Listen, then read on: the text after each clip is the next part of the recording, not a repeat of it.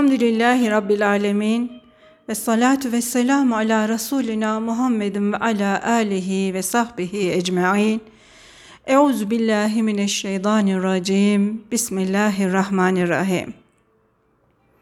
Değerli Mesnevi dinleyenlerimiz, Allah Teala'nın izniyle bugün 5. cildin ilk dersine başlıyoruz. 5. cildin ön sözü var değerli dostlar. Biraz uzunca olduğu için özet olarak size şuralarını anlatmak, söylemek istiyorum. Bu mesnevi ciltlerinin ve manevi anlatışların beşincisidir. Bu kitap şunu anlatır. Şeriat bir muma benzer, ışık tutar, yol gösterir. Mumu ele almakla yol aşılmış olmaz. Ama o ele alınmadan da yola düşülemez. Ne kadar güzel bir tabir değil mi? Şeriatin ışığında yola düşüp gitmeye başladın mı? İşte bu gidişin tarikattır. Maksadına ulaştın mı? O da hakikattir. Bunun için hakikatler meydana çıksaydı şeriatlar batır olurdu denmiştir. Nitekim bir bakır kimya ilmi ile altın haline gelse yahut aslında altın olsa onun için kimya bilgisine ihtiyaç hasıl olmaz.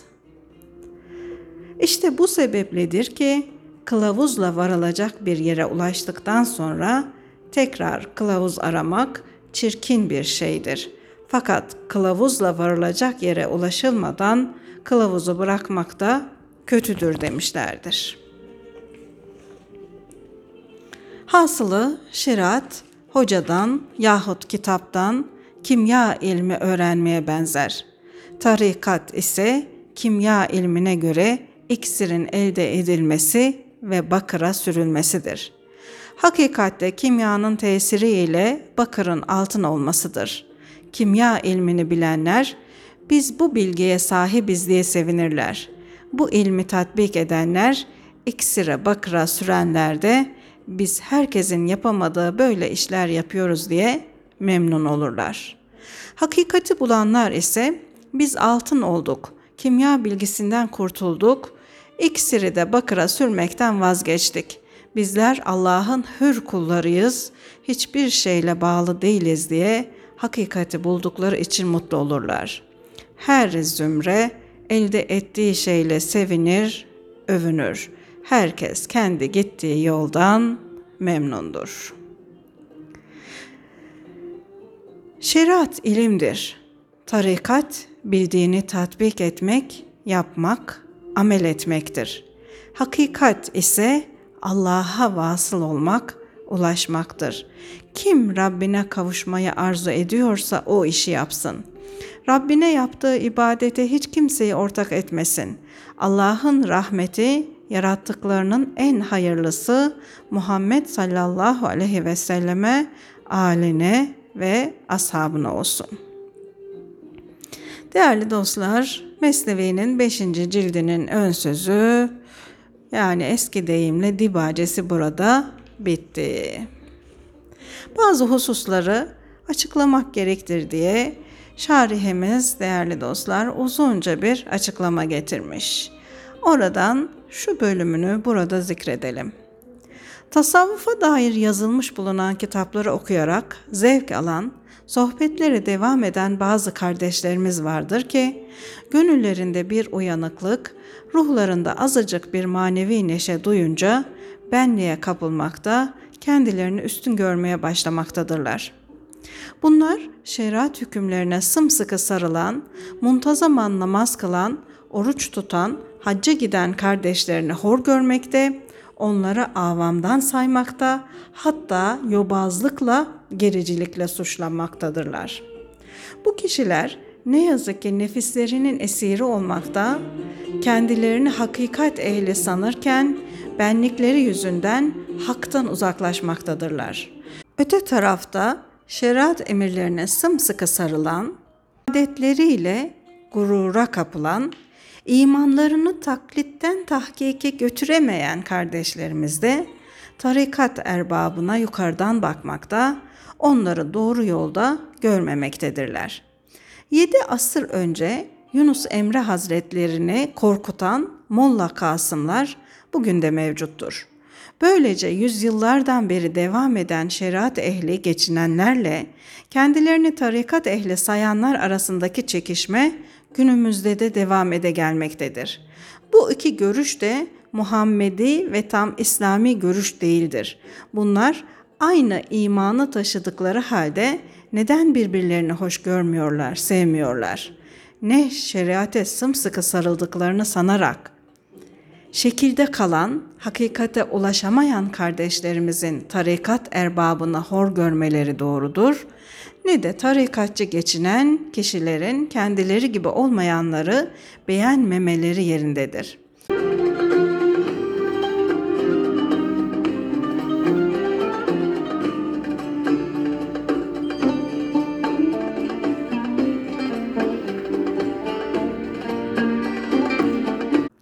Bismillahirrahmanirrahim. Değerli dostlar, Mevlana Hazretleri 5. cilde Hüsamettin Çelebi'ye övgüyle başlıyor efendim. Yıldızların nuru olan Şah Hüsamettin, Mesnevi'nin 5. cildine başlanılmasını istemektedir. Ey hakkın ziyası, cömert Hüsamettin, ey beşeri kirliliklerden kurtulanların üstadlarının üstadı, eğer halkın gözleri hakikati görmekten perdeli olmasaydı, açık olsaydı, anlayışlar, idrakler dar ve zayıf olmasaydı, seni çok manalı olarak bütün meziyetlerinle, bütün yüceliğinle sana layık bir şekilde methederdim.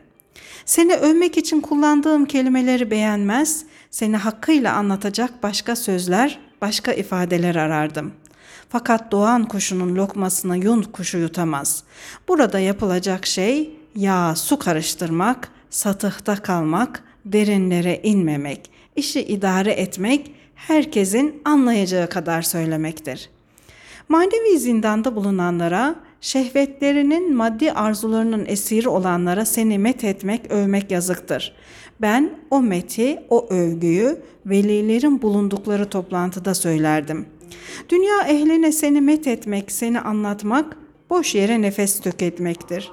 Bu övmeler dünya ehline bir fayda sağlamaz. Onlara zarar verir. Bu sebeple ben seni aşk sırrı gibi gizledim. Övmek bir insanın iyi vasıflarını, güzel huylarını ortaya koymaktır. Perdeyi yırtarak onun meziyetlerini açığa çıkarmaktır. Güneş ise ne anlaşılmaya muhtaçtır ne de tarif edilmeye. Güneşi öven kendini övmüş olur. İki gözüm de aydındır, çapaklı değildir. Görüyor demek ister, ağrımıyor demek ister. Dünyayı aydınlatan, hayat veren güneşi kusurlu görmek, onu kınamak da iki gözüm kördür, karanlıktır, kötüdür diye kendini kınamak gibidir. Alemde muradına ermiş, mana güneşine haset eden kişiye sen acı, şefkat göster, onu bağışla. Bir adam gözlerden güneşin ışığını gizleyebilir mi? Onun her günkü tazeliğini pörsüdüp soldurabilir mi? Yahut onun hadsiz hesapsız nurunu eksiltmeye ve bulunduğu yüksek mevkiden onu düşürmeye gücü yeter mi? Manevi büyüklere haset ederek onları küçültmek isteyenlerin hasedi kendileri için ebedi, sonsuz bir ölüm olmaz mı? Bu yüzdendir ki her haset edenin hasedi onun yaptığı iyilikleri, ibadeti yakar denmiştir. Ey Hüsamettin, senin manevi üstünlüğün akılların erebileceği dereceyi çoktan geçti. Akıl senin büyüklüğünü anlamakta aciz kaldı. Gerçi akıl seni anlamakta aciz kaldı ama yine de acizcesine anlatması gerek. Çünkü bütünü ile anlaşılamayan bir şey atılı vermez. Çok üzerinde düşünülecek bir cümle değerli dostlar. Bütünü ile anlaşılamayan bir şey atılı vermez. Bulutlardan dökülen şiddetli yağmurun hepsini içemezsin ama içmekten de vazgeçemezsin. Eğer sırların özünü ortaya dökemiyorsan, hiç olmazsa özün kabuklarından olsun anlat da anlayışları, idrakleri tazele. Sözlerim sana göre kabuklardan ibarettir ama o kabuklar başka anlayışlara göre tamamıyla güzel bir içtir, özdür. Gökyüzü arşa göre aşağılardadır fakat şu toprak yığını olan yeryüzüne göre ise çok yükseklerdedir. Senden sonra vah zamanında yetişemedik diye hasret çekmemeleri için ben şimdiden senin iyi huylarını, meziyetlerini, vasıflarını söyleyeyim de onlar seni tanımaya yol bulsunlar. Ey Hüsamettin, sen hakkın nurusun. Hak yolunda düşenlerin ruhlarını çeker, hakka götürürsün. Halk ise şüphe ve vehim karanlıklarında zanlar içindedir. Sendeki o hoş, o ilahi nuru şu gözsüz, görüşsüz kişilerin sürme gibi gözlerine çekmelerinin şartı o nurun değerini, üstünlüğünü bilmeleri, o nuru yücelemeleridir. Değerli dostlar, burada Ankaravi Hazretleri şerhte şöyle bir menkıbe anlatmaktadır.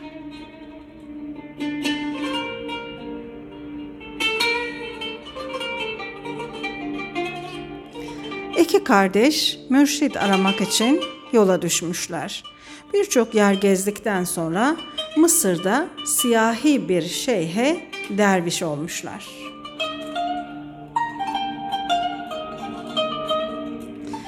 Kardeşlerden biri manen terakki etmiş. Öbüründe bir feyz eseri görünmemiş. Feyz alıp ilerleyen kardeş, kardeşim demiş, şeyhimiz cuma gecesi teheccüd namazına kalkar ve boy abdesti alır. Bu defa suyunu sen ısıt. Kardeşi o gece suyu ısıtmış. Şeyh onu görünce gülümsemiş ve önceki küstahlığını affettik demiş. Mürşit, küstahlığım neydi diye sormuş. Şey şu cevabı vermiş. Benden el aldığın sırada o kadar yer dolaştık. Sonra geldik bir kalın dudaklı zenciye mürit olduk demiştin. İşte o sözün şimdiye kadar ilerlemene mani olmuştu. O hizmetinden sonra artık o kardeş de şeyhten irşad olmaya, terakki etmeye başlamış değerli dostlar. Ondan sonra feyz gelmiş.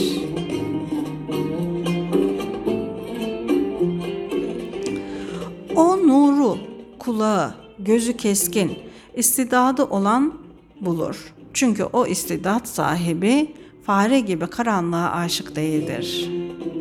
Ne güzel söz istidat sahibi faraca gibi karanlığa aşık değildir.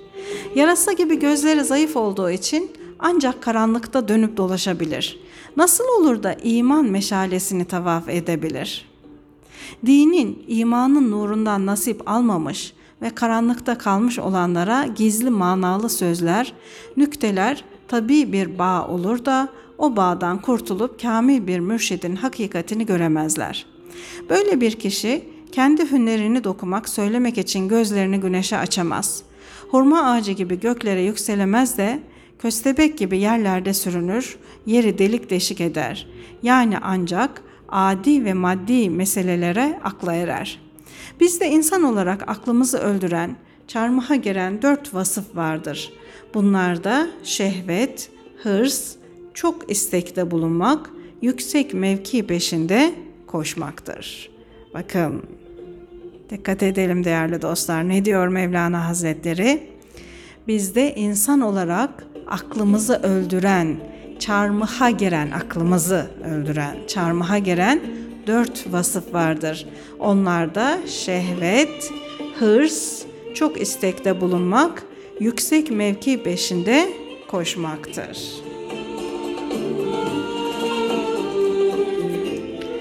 Başlık Dört kuş al, onları yanında topla ayetinin tefsiri. Ey idraki güneşe benzeyen güneş akıllı kişi! Sen vaktinin halilisin. Şu yol vuran, bizi insanlıktan alıkoyan dört kuşu kes öldür. Çünkü bu kuşlardan her biri karga gibi akılların akıl gözlerini oyar. Bedene ait dört huy, dört sıfat Halil İbrahim'in kestiği kuşlar gibidir. Onların boğazlanması cana yol açar.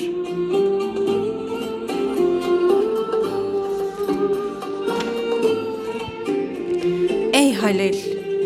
İyiden, kötüden kurtulmak için onların başlarını kes de hak yolunda yol alan ayaklar engelden kurtulsun.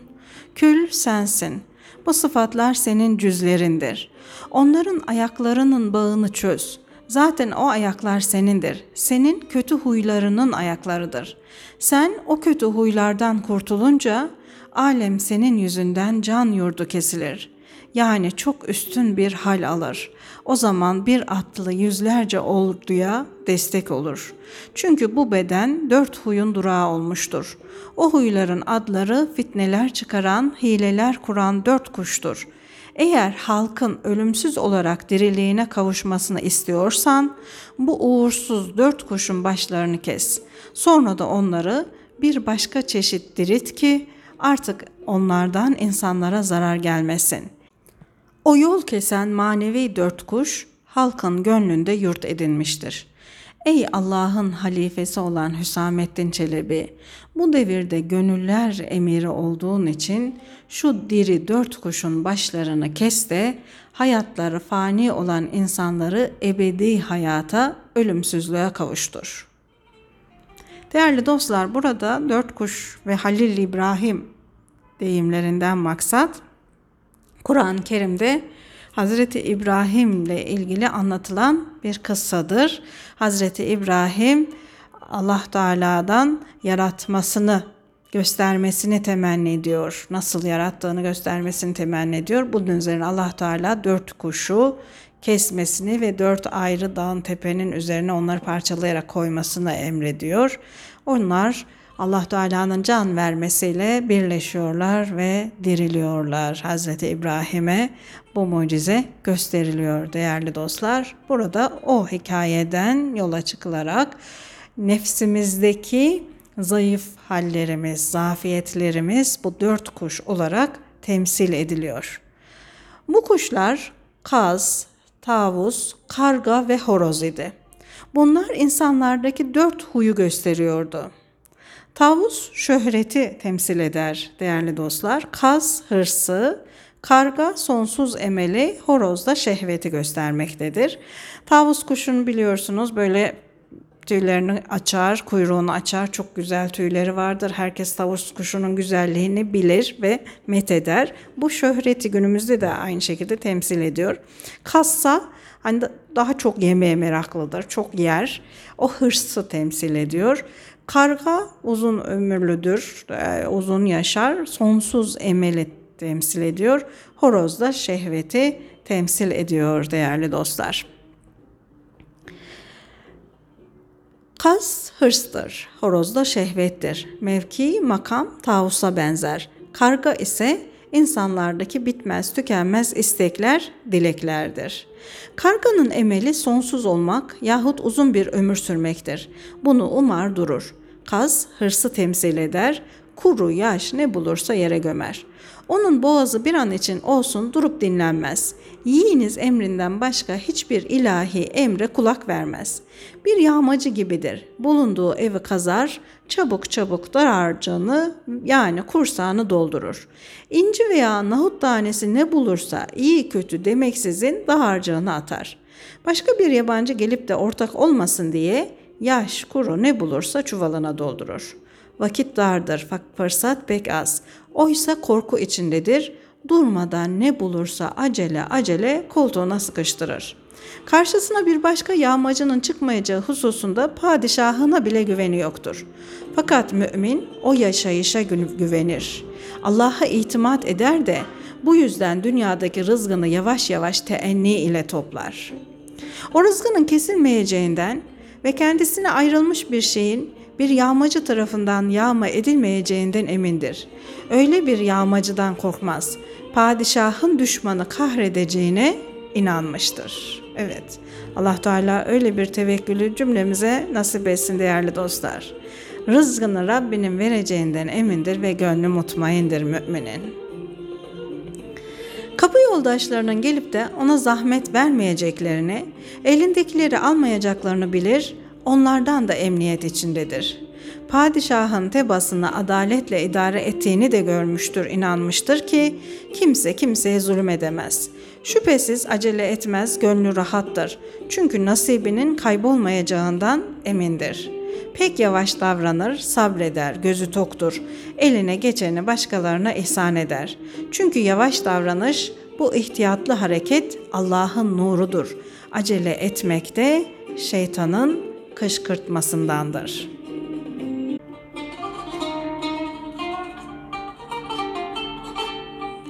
Çünkü şeytan onu yoklukla, yoksullukla korkutur. Onun sabır beygirini keser öldürür. Kur'an'dan duy. Şeytan başa gelecek kötülükleri söyler, seni çetin bir yoksullukla korkutur. Böylece de sen acele ile helal haram demeyip toplarsın. Ne adamlığın kalır, ne ihtiyatın, ne de sevap düşünmen. Bu sözler, bu anlatış hırs kazınındır. Halil Peygamber aleyhisselamdan öğren. O hırs kazı öldürülmeye layıktır.'' Bu hırs kazında bundan başka hayırlar, şerler var ama bazı sözleri söyleyemeyeceğimden korktuğum için onları geçiyorum. Evet, başlığımız yol kesen dört kuştan şöhret tavusu değerli dostlar.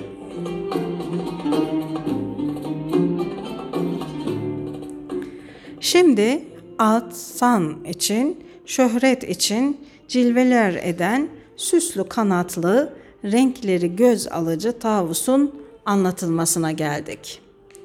Onun bütün uğraşması halka hayır yönünden olsun, şer yönünden olsun bir çeşit avlamak, kendisi ile meşgul etmektir.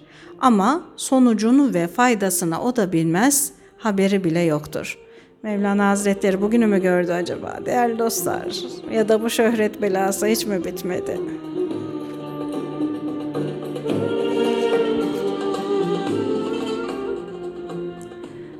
Gibi haberi olmadan av tutar, tuzağın av tutmaktan maksadın ne olduğunu bilmesine imkan var mı?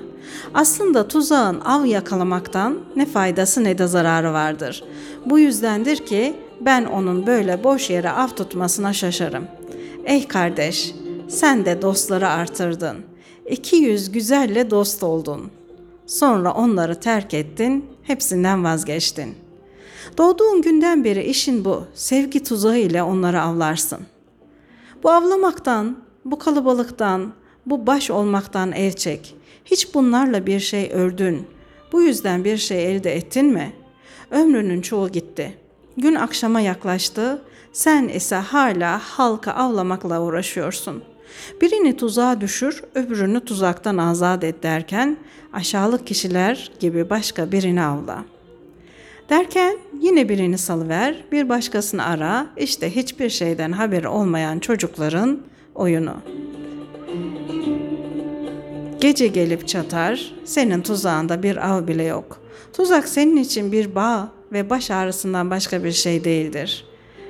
Evet, şu takipçi artırma çabaları değerli dostlar. Onu takip et, bunu takip et, o seni takip etsin. Ne diyeyim? Ne güzel anlatmış Mevlana. Ne güzel bugün anlatıyor sanki. Gece gelip çatar. Senin tuzağında bir av bile yok. Tuzak senin için bir bağ ve baş ağrısından başka bir şey değil. Demek ki sen hayatın müddetince kendini avladın durdun. Kendini hapsettin, maksada erişmekten de mahrum kaldın. Dünyada böyle kendini avlayan, bizim gibi bir tuzak sahibi ahmak var mıdır?'' Basit insanların, aşağılık kişilerin avladığı av domuzdur. Bu avın tehlikesi, zahmeti çoktur ve etinden bir lokma bile yemek haramdır. Avlamaya değer şey ancak aşktır. Ama o herkesin tuzağına nasıl düşer? Meğer ki kendin gidip onun avı olasın. Kendi tuzağını bırakıp onun tuzağına düşesin. Aşk hafifçe kulağına diyor ki, av olmak avcılıktan daha hoştur.'' Bana karşı aptal ol, aldanma, gurura kapılma. Güneş olmaktan vazgeç de zerre ol. Benim kapımda otur. Evsiz, barksız ol. Yani şunun bunun kapısına başvurma. Mumluk davasına kalkışma pervane ol. Böyle ol da dirilik tadı al. Kulluktaki gizli sultanlığı seyret.''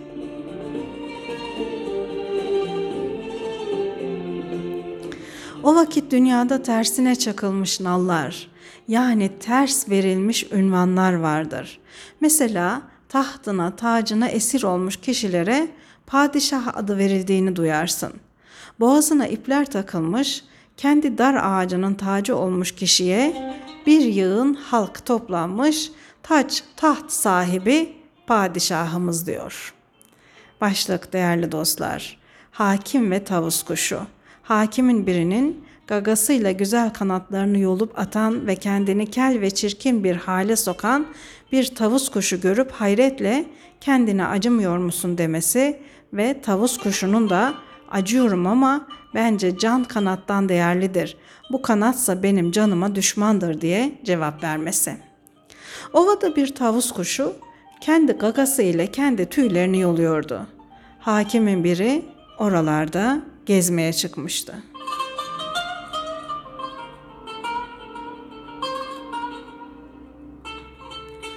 Hakim ey tavus dedi. Böyle güzel tüylerini nasıl oluyor da kökünden yoluyorsun? Bu süslü kanatları yolup çamura atmaya gönlün nasıl razı oluyor? Hafızlar senin kanatlarını, tüylerini değerli üstün görüyorlar, beğeniyorlar da onları musaf arasına koyuyorlar. Halk havalanmak, serinlemek için senin kanatlarından yelpazeler yapıyorlar.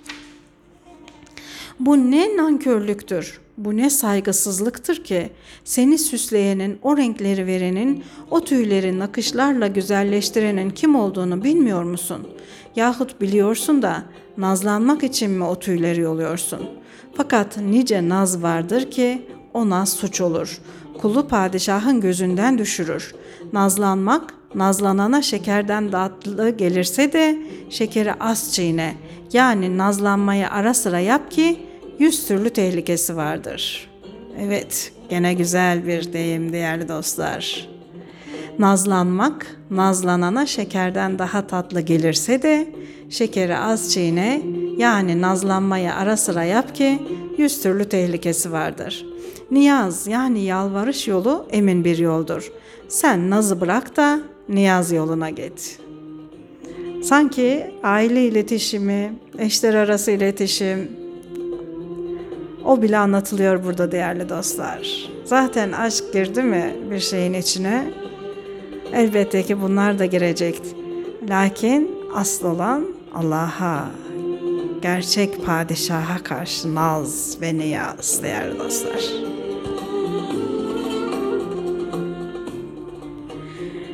Nice nazlananlar vardır ki kol kanat çırparlar ama işin sonunda bu nazlanış nazlanana suç olur. O kanatları yolma ki onlar bir daha yerine yapışmaz. Ey güzel yüzlü yassa düşüp yüzünü yırtma. Kuşluk güneşine benzeyen o güzelim yüzü yırtmak yanlış bir iştir.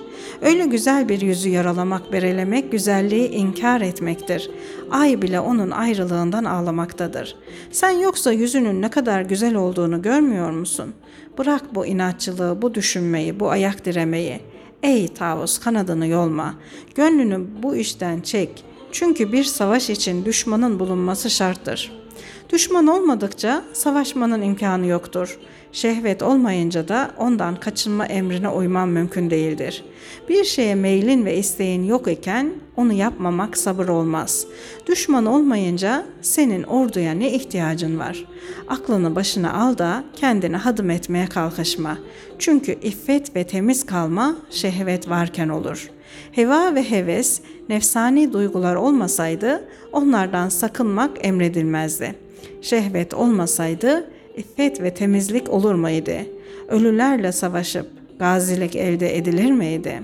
Hırsı ve tamağa düşüp kanaat yüzünü tırmalama, kibire kapılarak, kendini büyük görerek huşu ve huzunun yani kendini küçük görme huyunun çehresini yırtma. Yine böylece hasislikle cömertliğin yüzünü iblisliğe kalkışıp secdenin güzel çehresini tırmalama. Ey tavus! O sonsuzluk cennetini süsleyen, o yollar alan kanatları yolma. Tavus kuşu bu öğütleri duyunca önce öğüt verenin yüzüne baktı. Sonra da hıçkıra hıçkıra ağlamaya başladı. Öyle uzun, öyle dertli ağladı ki orada bulunanlar da ağlamaya başladılar. Neden kanatlarını yoluyorsun diye soran da cevapsız kaldı. Sorduğuna pişman oldu. Üzüntüsünden o da ağlamaya başladı. İçinden de ne diye soruyu boş yere sordum. Gamlarla, kederlerle doluymuş. Ben bu sorumla onu coşturdum, derdine dert karttım diyordu. Tavusun yaşlı gözlerinden toprağa damlayan yaşların her damlasında yüzlerce cevap vardı. Tavus ağlaması bitince dedi ki, haydi işine git. Sen, çünkü sen kokuya ve renge kapılmışsın. Şunu görmüyor musun bu kanatlar yüzünden bana her taraftan yüzlerce bela gelmedi.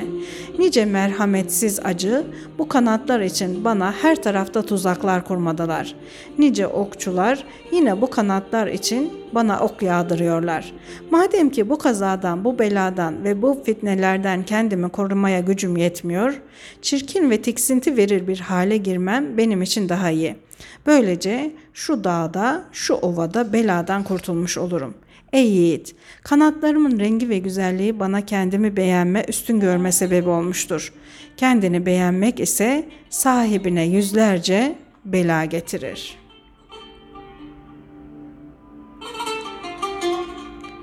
Hünerler, marifetler, zenginlik, dünya malı. Tavus kuşunun kanadı gibi insanın canına düşmandır. Nice hüner ve marifet vardır ki ham kişiyi öldürür helak eder. Çünkü o kişi hırs ve tamah ile uzaktaki yemi görür de tuzağı göremez. Dilediğini yapmak ihtiyarına sahip olmaktan sakının emrine uyup kendini zapt eden kişiye iyidir.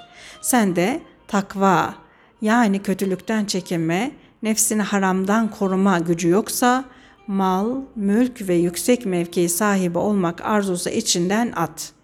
İradeni yapma gücünü terk et gitsin. Benim de cilvelendiğim şey dileğimi bana yaptıran o kanatlardır. Onun için hayatıma kastetmiş olan, başıma bela kesilen o kanadı yoluyorum. Sabırlı kişi kanadını yok sayar da kanatları onu kötülüklere düşürmez.'' Sabrı bulunan kişiye kanadın yani mal ve mülkün ziyanı yoktur. Ona kanadını yolma sana zararı yok ki de. Çünkü ona bir ok atılsa yani şeytan bir vesvese verse sabır kalkanını ona karşı tutar.